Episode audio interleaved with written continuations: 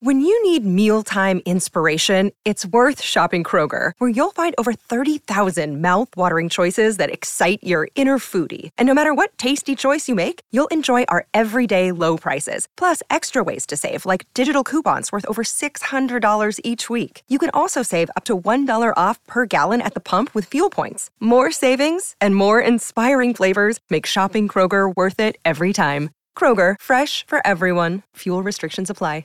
Welcome back to another edition of the Disney Dish Podcast with Jim Hill. It's me, Len Testa, and this is our show for the week of Schmersday, July 10th, 2023. Happy Bastille Day, mes amis. On the show today, news, listener questions, and in surveys, let's just call it FastPass Plus. Then in our main segment, Jim tells us about the history of Toy Story Mania. Let's get started by bringing in the man who quotes a lot of Taylor Swift lyrics to his therapist.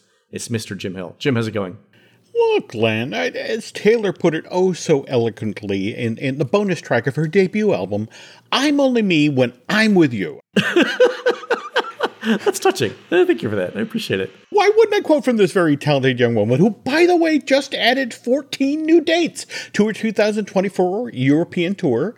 I mean, I know that you and your daughter actually got to go to a Taylor Swift concert recently, and I've been making inquiries about, you know, how I might be able to maybe get a seat to this European tour. Sadly, Len, it turns out that no one on the dark web is interested in purchasing a slightly used 64-year-old kidney. I hold out faith for you, Jim, that you'll find tickets. By the way, did I tell you about how I learned about the price of kidneys and lungs? Oh, no. But all boy, right. We're interesting. This is taking a left turn already. Okay, here we go. Okay, cool. Yeah, here we go. So a couple months ago, a tour-used Eddie Van Halen guitar went up for auction. Oh. And he used it on the 1984 tour. He also used it during the Hot for Teacher video. So stage played for a long time, Eddie Van Halen Frankenstrat replica. There are not very many of these in the world. So the auction price was $1.8 million. That's the beginning bid. And I thought to myself, just out of curiosity, how much does a kidney and a lung get you on the open market? And Jim, the prices were vastly lower than I expected. So a lung of a young, healthy non-smoker is only $250,000 on the open market, and kidneys are $15K. Ooh. And the problem with that is, Jim, right? If the guitar ended up selling for $3.9 million. The problem is, just from a paperwork perspective, if I showed up at a hospital with $3.9 million worth of lungs and kidneys, the number of questions I would have to answer about that makes the whole thing unappealing to me, okay? And that's what stopped me, Jim. What stopped me. Security to the ER. There we go. But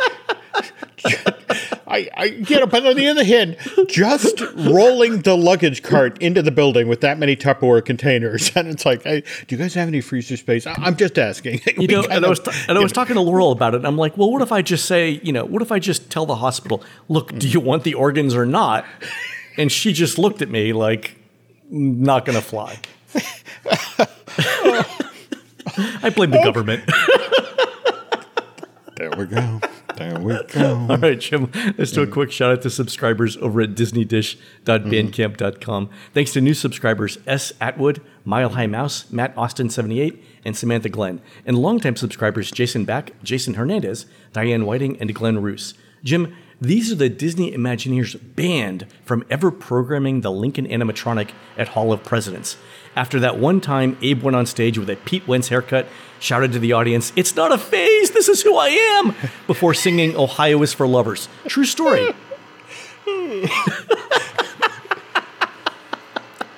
I've had a lot of coffee today, Jim. That's not obvious at all, Len. All right. Moving on. Okay. On to the news. Jim, the first Mickey's Not-So-Scary Halloween Party event has sold out. Not surprisingly, it's for Halloween, October 31st. And for those of you who are interested in tickets, the next event to usually sell out is the first one, which I believe is August 11th, or Jim, 32 days from now. Also, Also, Jim, not really news, but more of a rumor. I've mentioned a couple of times on the show that we're doing some old-fashioned queuing theory work in the parks. Things like counting how many people are in the big rope drop groups, how many people arrive per minute after opening, and things like that. Mm-hmm.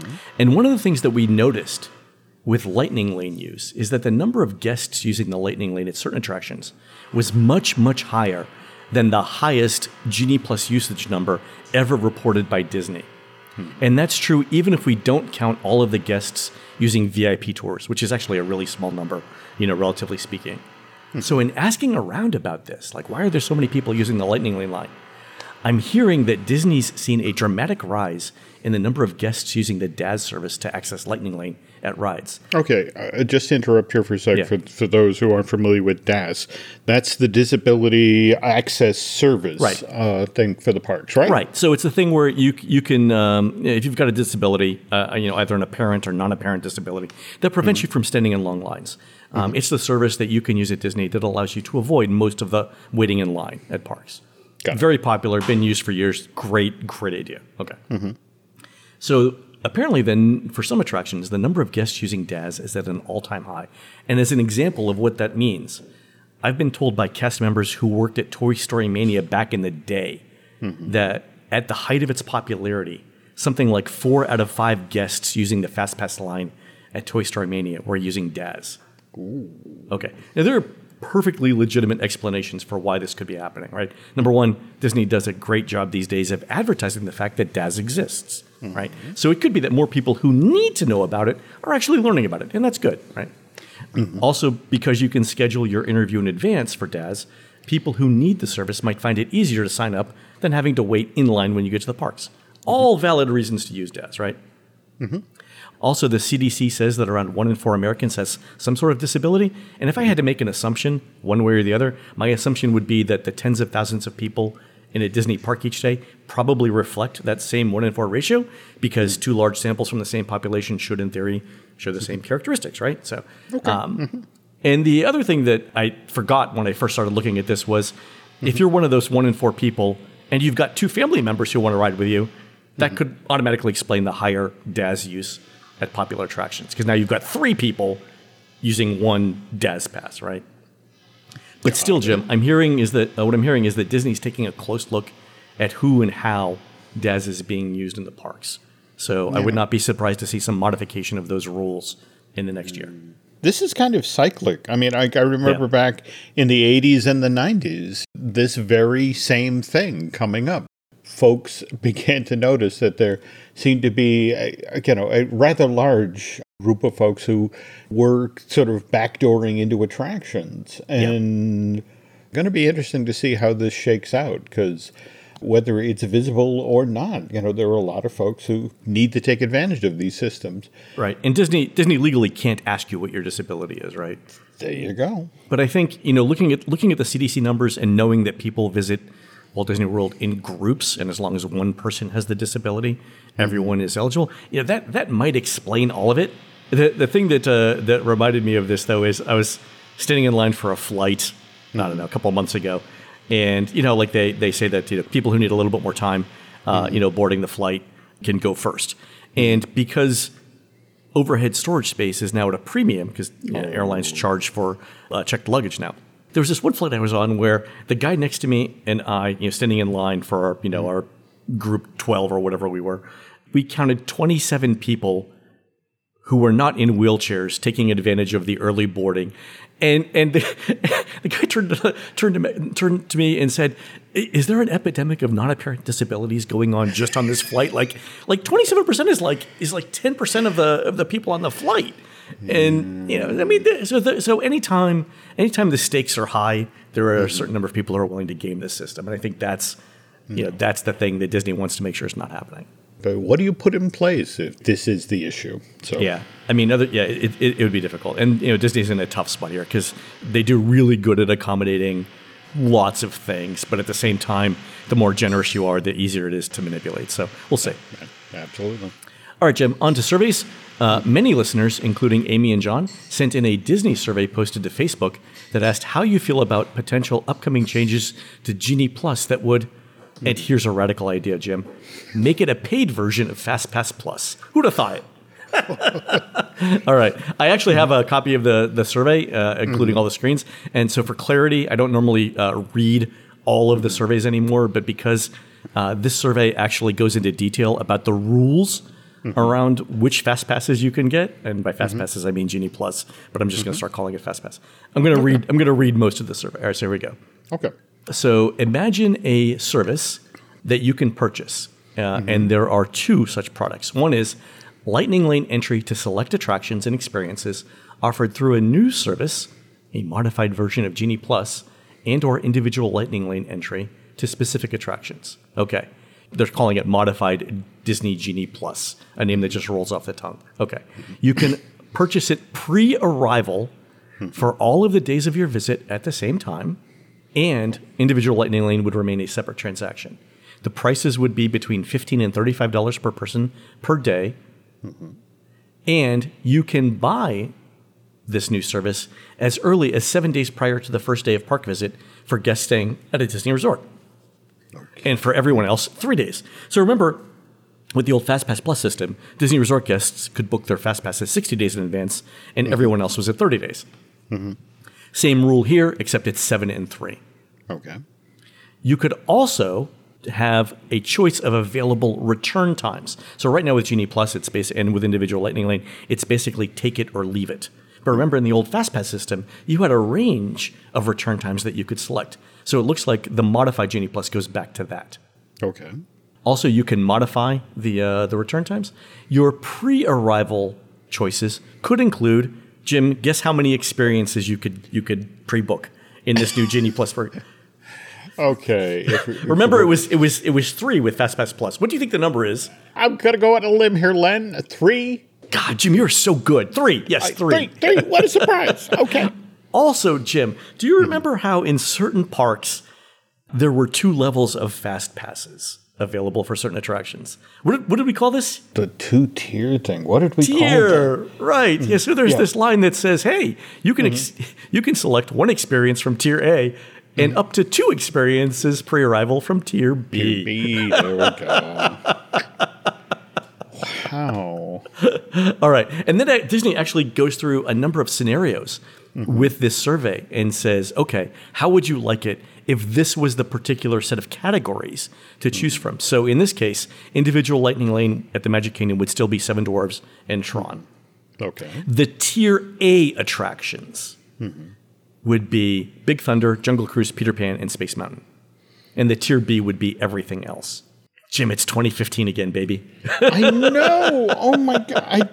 Can they do this? Can also, they act? Yeah. Also, the other interesting thing is the new Genie Plus would go back to the old FastPass Plus system where you could pick your 3, then you could pick more on day of, but it would remove the Genie Plus limitation of only being able to ride one ride once per day using it. So remember in FastPass, in the FastPass Plus days, if there were 15 FastPasses available for Peter Pan, you could grab them if no one else did. In Genie Plus, that went away. You only got 1 ride per person per day under Genie Plus. We're going back to the old FastPass system now where if there's availability, you get to use it. Oof. All right. So in Epcot, the individual Lightning Lane would still be Guardians. The Tier 1 or the Tier A attractions would be Frozen, Remy, Soarin', and Test Track, and everything else would be Tier 2. Okay. In the studios, Rise of the Resistance would still be the individual Lightning Lane.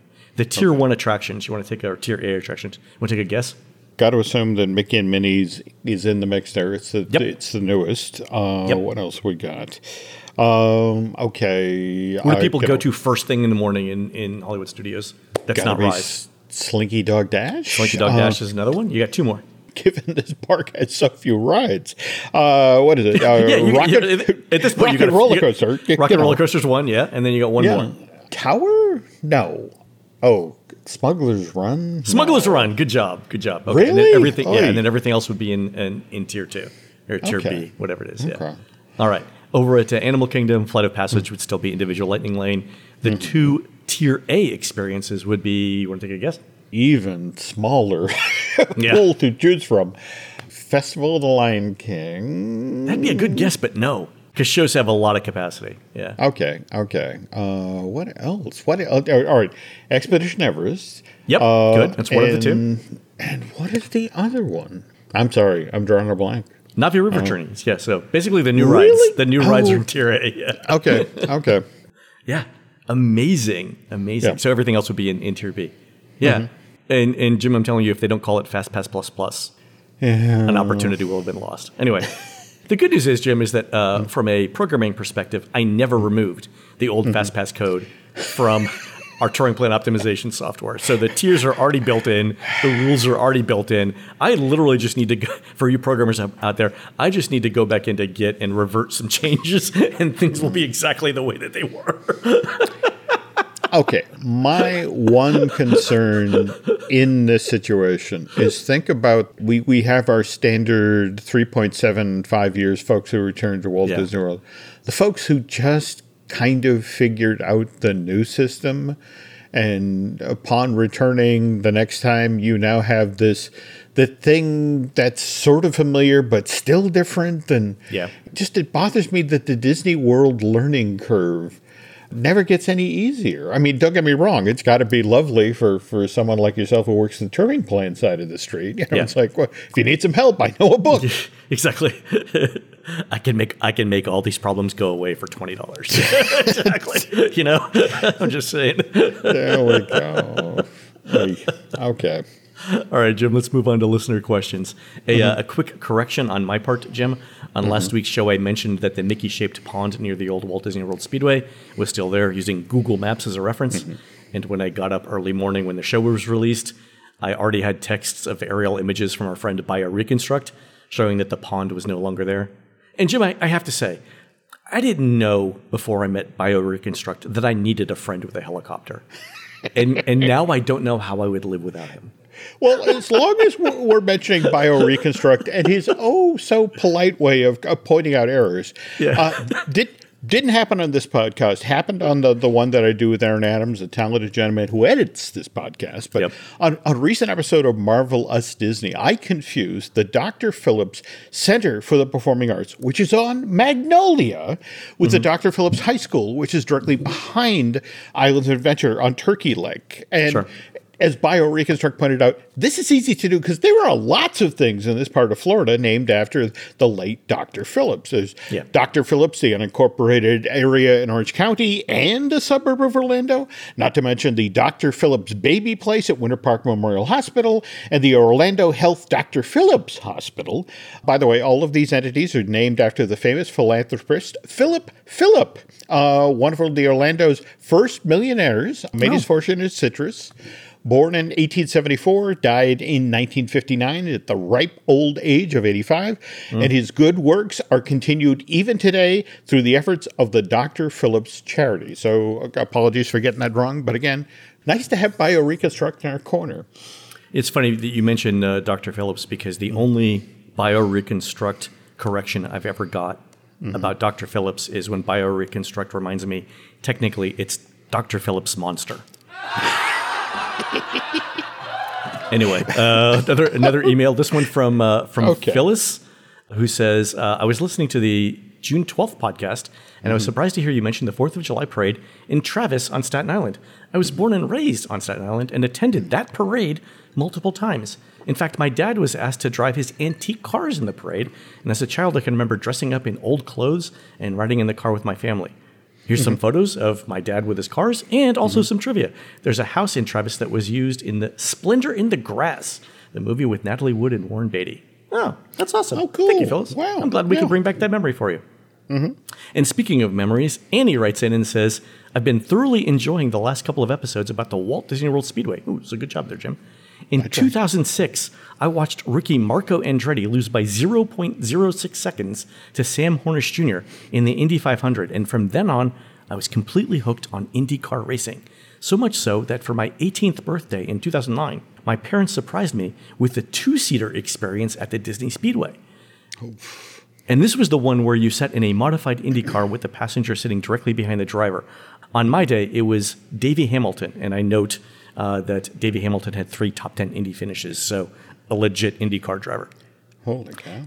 Annie writes, while we were waiting for the solo drivers to complete their laps, I was over on the wall talking to the crew and Davey about current drivers and how the season was going. So when it was time to decide who got to go first in the ride, I don't think any of the others thought there was even a chance they could go in front of me. This meant I got to do 2 warm-up laps with Davey, and during which I learned that the swerving that the cars do to warm up the tires is way more abrupt in the car. And then I did 3 laps at the top speed of 180 miles an hour. As we accelerated out of turn 4 and started towards that speed, it took everything in me not to hold my arms up and scream for joy. It was and still is the best feeling I've ever had. My mother, on the other hand, said she was fine until we sped up to 180 and she realized that it was her only child in that small metal shell, now hurtling around the racetrack.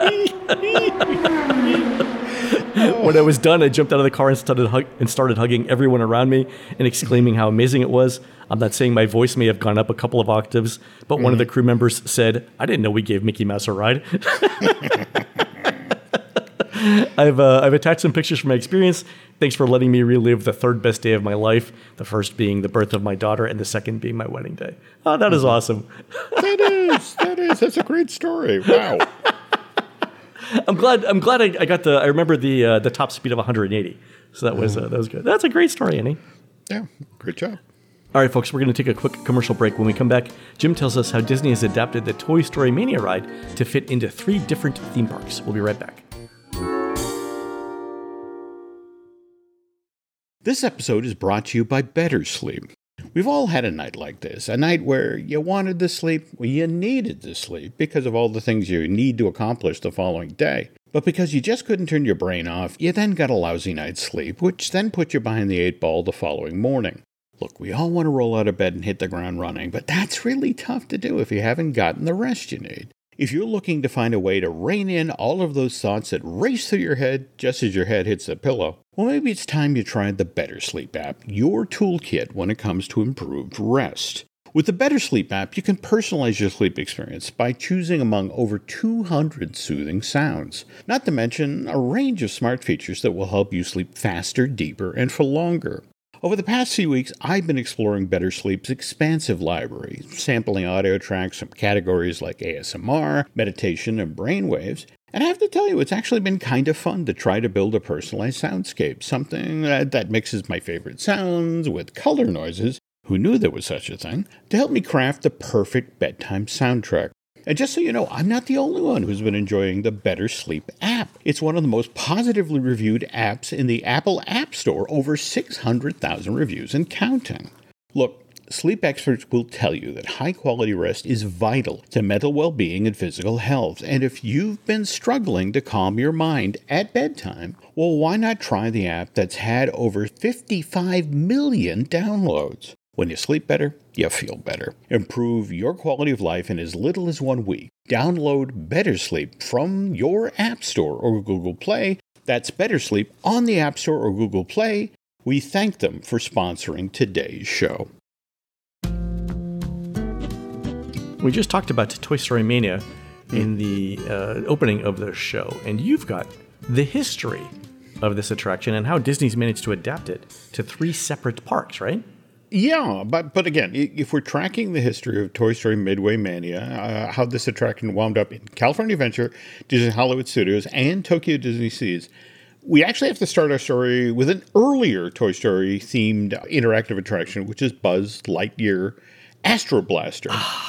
Now, there are several Astro Blasters around the globe. One in Anaheim, one in Tokyo. Used to be one in Hong Kong, but that Astro Blaster closed August of 2017 to make way for that theme park's Ant-Man and the Wasp Nano Battle attraction. Yep. But the version of Buzz Lightyear Astro Blaster concerns us today. It's the one that opened at Disneyland Park March 27, 2005, just in time for Disneyland's 50th anniversary. Okay. So this ride-through shooter basically got shoehorned into Disneyland's old Circle Vision 360 theater. Visitors of the park didn't care. They loved Buzz Lightyear Astro Blaster right from the start, which did not go unnoticed by Matt Ouimet, who was the president of the Disneyland Resort. On a parallel track, we have Kevin Rafferty and Robert Coltrane, who were the Imagineers who were riding herd on the Finding Nemo submarine voyage project. That's the resurrection of Disneyland's Subs ride, which had closed back September of 1998 and was slowly chugging along at this point. This is summer of 2005 at this point in our story. And Nemo, the Nemo-themed sub revival wouldn't come online until 2 years later, June 11, 2007. Okay, so we're still 2 years out from the opening of the subs, but we've got Imagineers on site in Disneyland. That's it exactly. In fact, Rafferty and Coltrane were doing so much work on site at Disneyland that Matt knew who these guys were on site. And as Kevin recounts in his excellent memoir, Magic Journey, My Fantastical Walt Disney Imagineering Career, he and Robert are walking through the halls of 1401 Flower Street one day in the summer 2005 when they bump into Matt. And We Met says, "You two are just the two I'm looking for." He then goes on to say that he likes the interactive game aspect of Buzz Lightyear Astro Blaster and was hoping that we could come up with another family-friendly game-based attraction. But this one was going to need to be built over at California Adventure. Okay, so pause there for a second, Jim, because you and I have actually walked the halls of 1401 Flower Street. And if somebody walked up to us and said, "You two are just the two I'm looking for," we would have both turned around and run, right? We would have. I would have assumed yes. That would have been somebody from security. All right, we split up and run. Okay. Exactly. They can't catch both of us if we're not together. And by the way, do you remember that corridor in Imagineering that sort of did the faux monorail windows? Monorail, yeah. Okay, so real quick, in 1401 Flower Street in Imagineering, there's a hallway built to look like a virtual monorail, complete with like moving glass and stuff like that. It's very cool. Okay. Yeah, but it was literally at that point. In fact, in the book, Kevin describes how that's where Matt bumped into him and Robert in that space. Anyway, Rafferty goes on to say in the book that there's one thing I've learned over the years, and that's ideas have a better chance of being approved, designed, and built when it satisfies the need or the want of a park operator.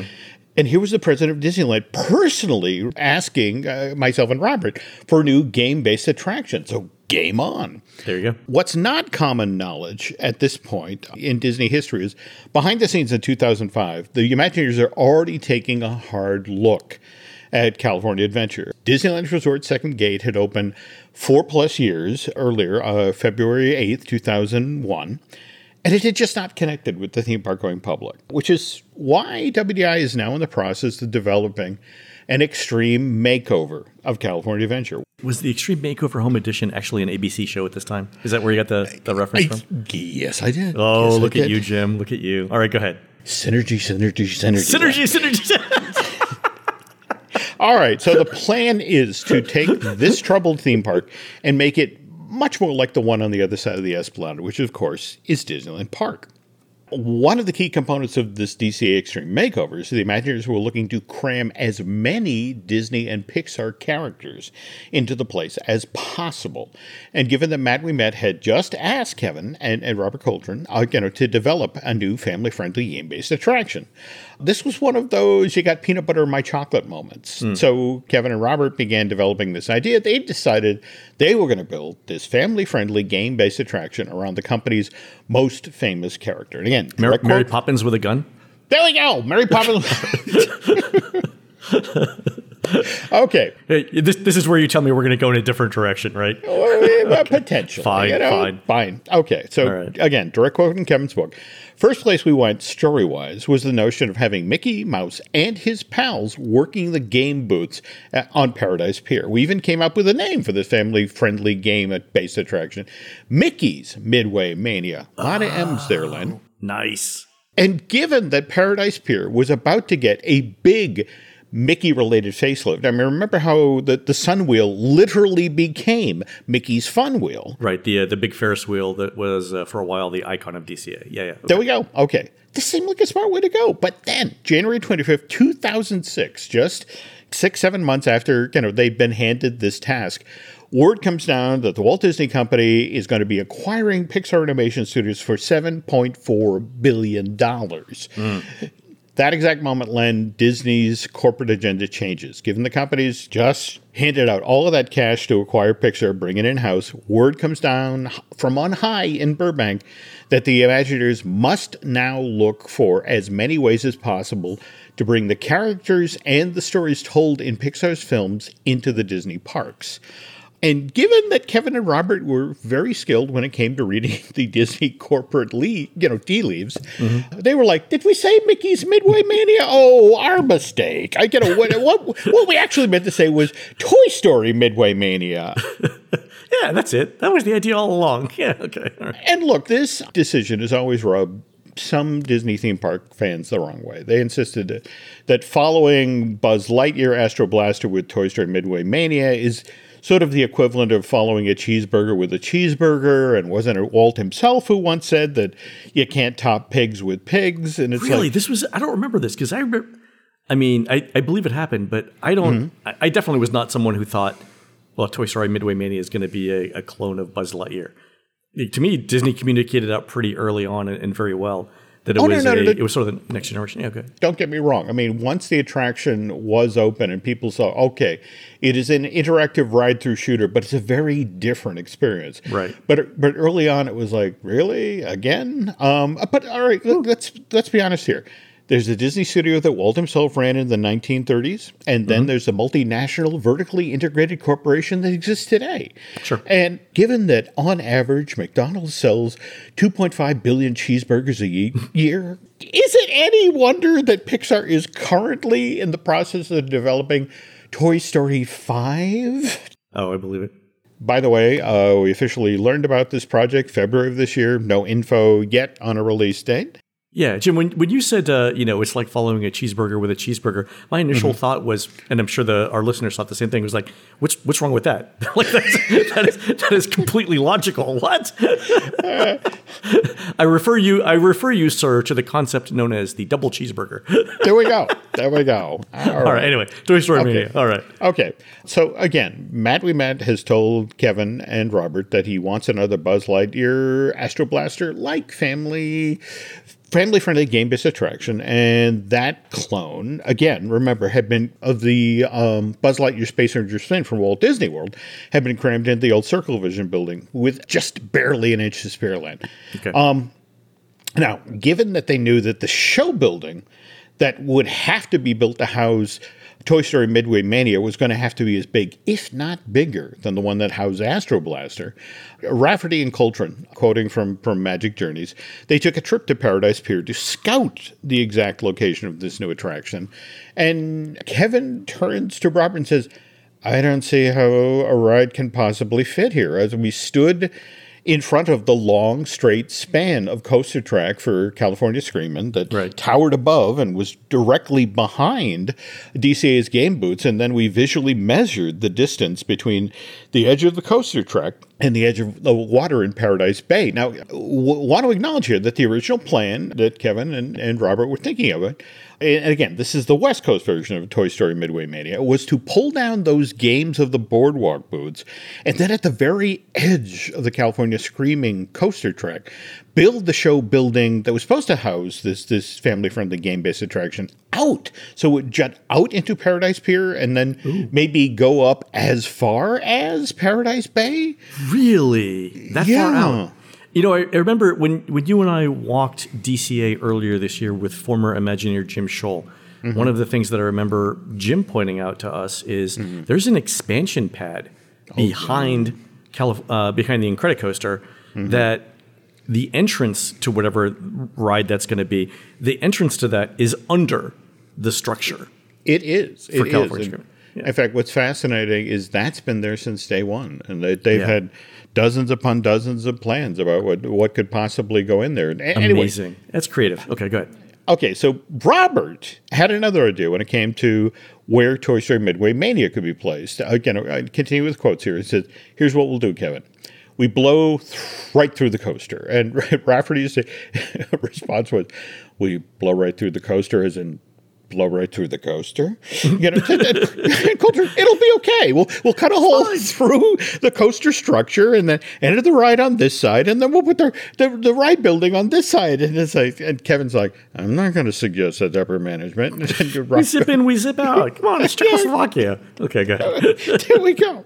And Robert sits on and says, no, yes, you are. And management's going to go for this idea because we're going to leave Screaming open while we build under it and through it. Ooh, Robert is a smart man. Go ahead. All right. Yeah. Now, never mind, Len. We're talking about all sorts of key coaster structural support beams, plus a big honking electrical substation that is crucial to powering this entire side of the park. They're all in the way of Robert's proposed ride route for Toy Story Midway Mania. But he said, look, Matt, we met once a new interactive game boast thing for DCA, and if we keep Screaming open, you know, management is going to go for this idea. Yeah, I mean, I don't know anything about how to manage a theme park, but this seems to me like something that management would at least consider seriously. There we go. Now, okay. East Coast, very different situation, where once the walking tour portion of Disney MGM's backstage tour stood, now there are two empty sound stages and Who Wants to Be a Millionaire? Play It, which opened in Florida April 1st, 2001. And by the time the Pixar acquisition deal is announced in January of 2006, it's basically running on fumes. And we just covered this in a couple of episodes not too long ago.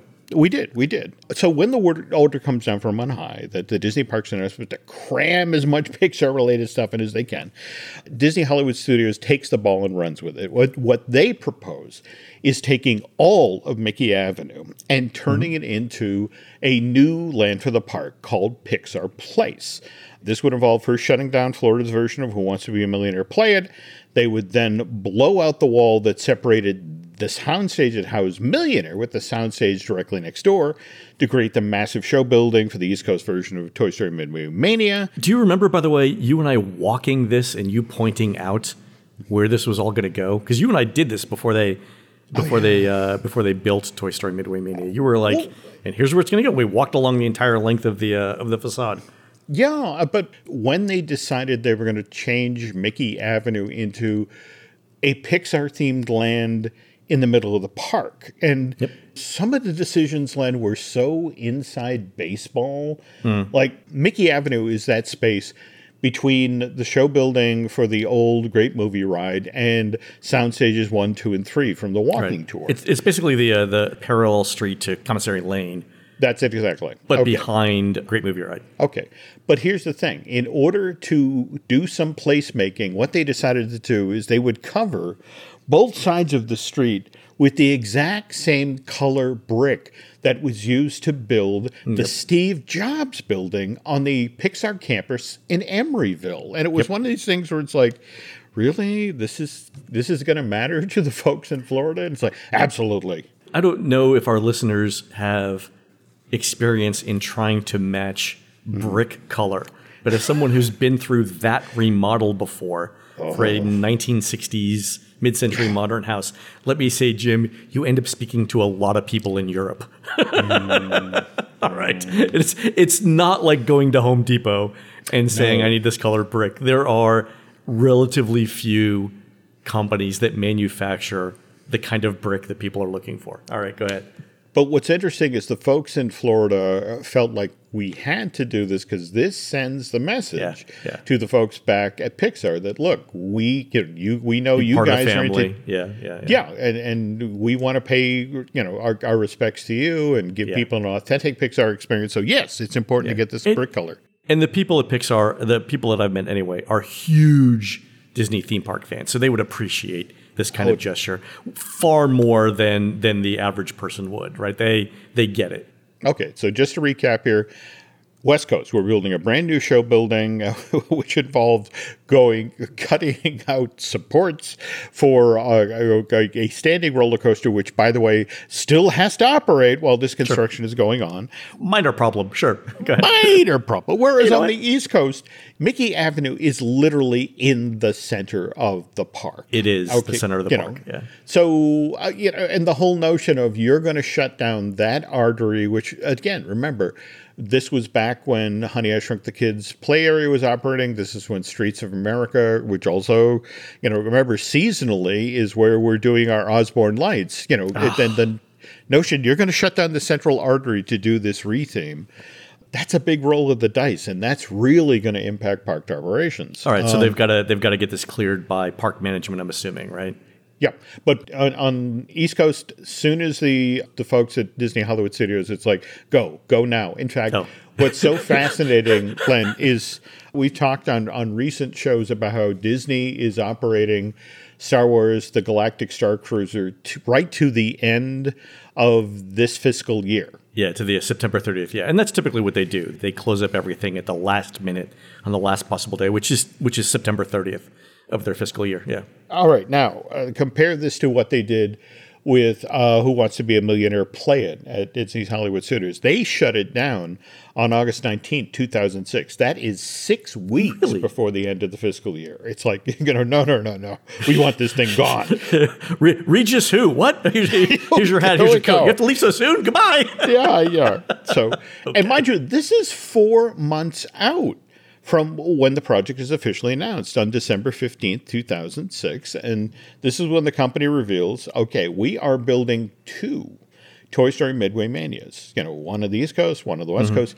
And by the way, Len, the last time they did this with the notion of, and I want to stress here, the idea was these two attractions were going to open within 2 weeks of one another in the late spring, early summer of 2008. Last time the company did this was in 1975 when the two bi-coastal versions of America on Parade, the bicentennial entertainment thing that ran at Disneyland Park and Walt Disney World's Magic Kingdom for 2 years, when that debuted. Oh, that's interesting because so they went 30 years between launching two of the same thing in Disneyland and Walt Disney World. But then, Jim, I'd have to imagine that the people who worked on Toy Story Midway Mania, you know, the two-coast launch, probably when it came time to do Galaxy's Edge, Disney starts going, all right, bring me the name of everyone who worked on that two-coast launch of Toy Story Mania, because guess what? Well, you know, if you can pull them away from their therapists, you know, because this was challenging, Len. These were two $80 million a piece attractions being built on different coasts that needed ride vehicles, needed sets, needed programming. And so did everything go according to plan? We'll get to that part of the story on next week's final part of the story of Toy Story Midway Mania. I love a good suspenseful moment, Jim. Way to go. Okay. I do. All right, folks, that's going to do it for the show today. You can help support our show and Jim Hill Media by subscribing over at disneydish.bandcamp.com, where you'll find exclusive shows never before heard on iTunes. And we just did an interview with former Imagineer Jonathan Ackley, who designed in-park games including the Kim Possible, World Showcase Adventure, and Sorcerers of the Magic Kingdom. So look for that soon. You can find more of Jim at jimhillmedia.com and more of me, Len, at touringplans.com. Were produced fabulously by Aaron Adams, who'll be recreating Michelangelo's Separation of Light from Darkness from the Sistine Chapel at the La Strada de Pastiglie Chalk Art Festival this Saturday and Sunday, July 15th and 16th, starting just outside the Insomnia Coffee Company on Main Street in beautiful downtown Hillsboro, Oregon. While Aaron's doing that, please go onto iTunes and rate our show and tell us what you'd like to hear next. For Jim, this is Len. We will see you on the next show.